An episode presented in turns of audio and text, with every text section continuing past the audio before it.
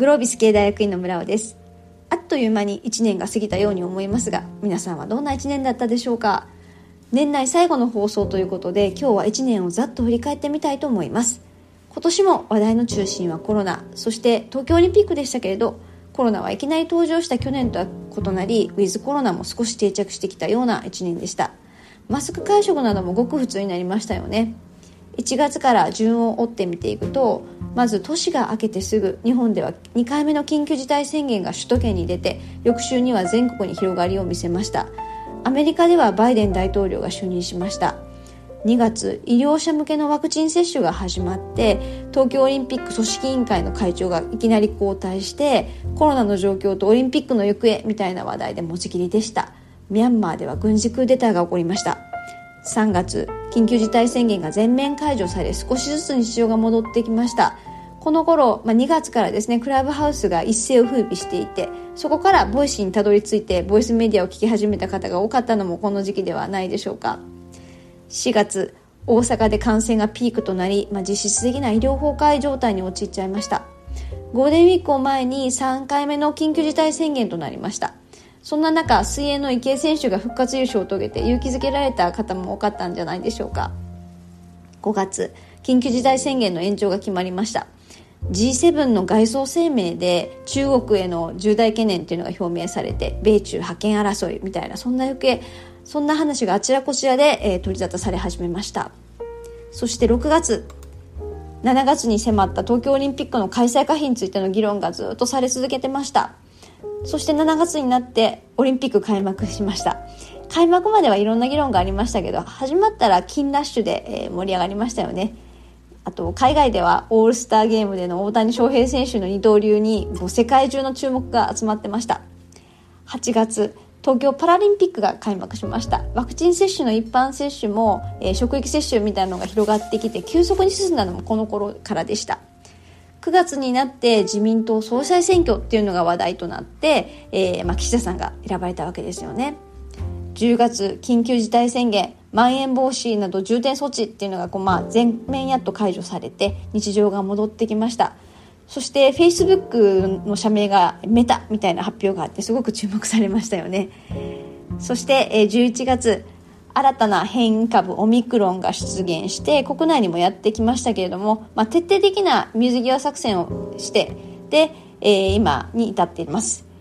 大谷選手がメジャーリーグで満票で MVP に輝いて日本を明るくしてくれました。そして12月今目下のところコロナは落ち着いてはいますがオミクロン株の行方さらには、まあ、経済的な情勢でいくと世界的な半導体不足みたいなところについても、まあ、気になっている、まあ、今日のこの頃そんな状況ではないでしょうか。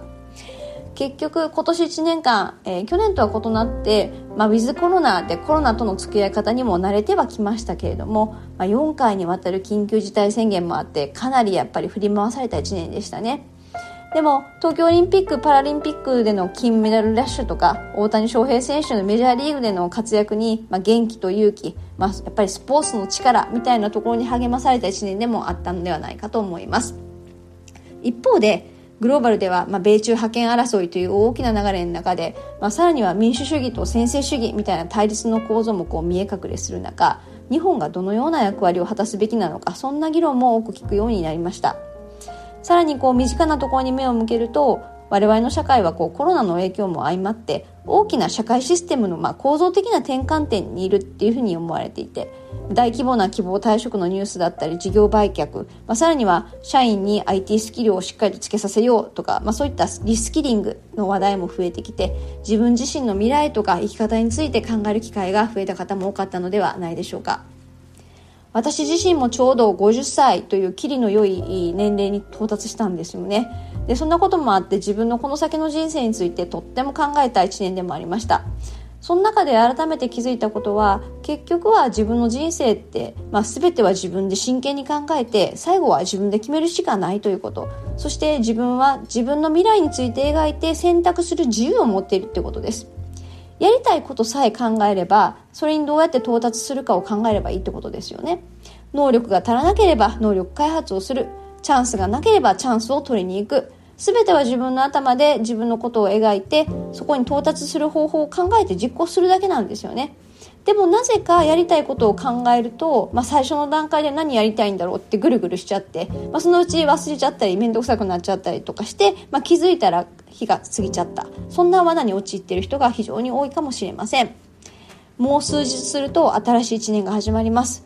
コロナが終わったらって思ってらっしゃる方も多いかもしれませんけどコロナの先行きって世界中の人がすごい注目して心配してますけど本当のところいつまで続くかっていうのは全く分かりません。そして人生は有限です貴重な人生を無駄にしないためにも今年は特に何もできないままだったなーなんてことを思ってる方はぜひ年末の時間を使って1年を振り返りご自身の人生について今一度考え来年の目標を決めて新しい年を迎えていただければなと思いますこれから迎える新しい1年が皆様にとって心豊かな充実したものになることを心から祈っています。